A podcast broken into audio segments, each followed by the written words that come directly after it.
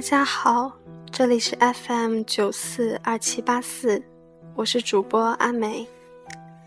现在大家应该都在梦乡中了吧？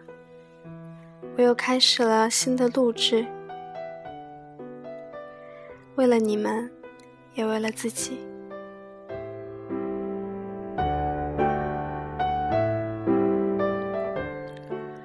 记得小时候。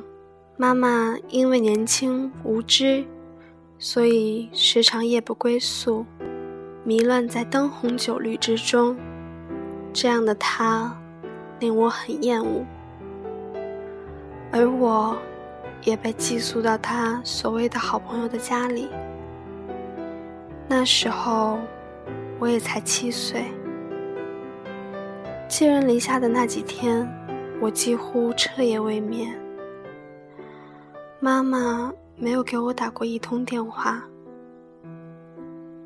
那天我偷偷拿着阿姨家的座机跑了出去，我记得很冷，冷到嘴唇都麻木了，瑟瑟发抖。但还是给妈妈打了电话。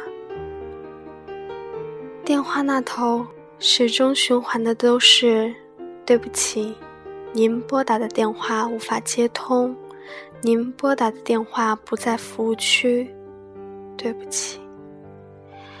以至于我长大之后都很讨厌这些声音。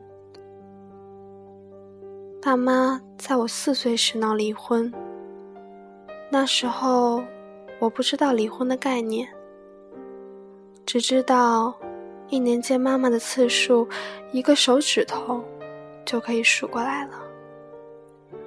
那次妈妈突然回家，电视刚好在播我最爱看的节目。我在爸爸的怀里两头为难，只好一会儿看妈妈，一会儿看电视。可不大一会儿，他们就吵起来了。我有些害怕的蜷缩，妈妈起身就走了出去。我这才缓过神，撇开爸爸追向他。可是他已经走了，只留下了扔在床上的一包糖果。我想要他，而不是糖。爸爸抱着泪流满面的我，看着镜子，因为镜子中的我哭相太丑。就笑出来了，以至于长大之后，导致我一哭就想笑的冲动。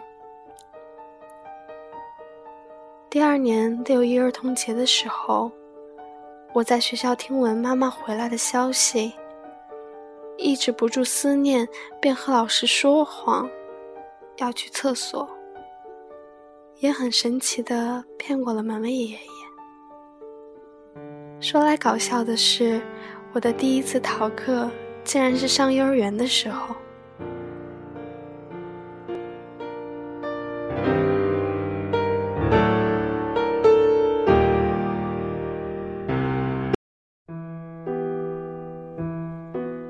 任何讨厌的人都是有原因的，而且我们会很热衷于做这种让别人讨厌的事。以前我很讨厌抽烟的人，不过后来因为所谓的哀愁，便吞云吐雾起来。以前我很讨厌说谎的人，不过后来因为满足自己一时私欲，而在言语之间狡猾的游走。以前我很讨厌话很多的人，不过。后来，因为想要在人面前显得更高人一等，就侃侃而谈，丰富自己虚伪的表面。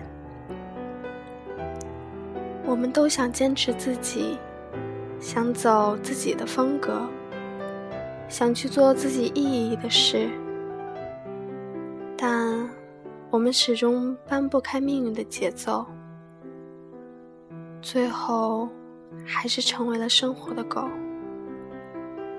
等过了羽翼丰满，对于这些往事，我们也是微微一笑。我想老人常说的无常，应该也就是这个样子的吧。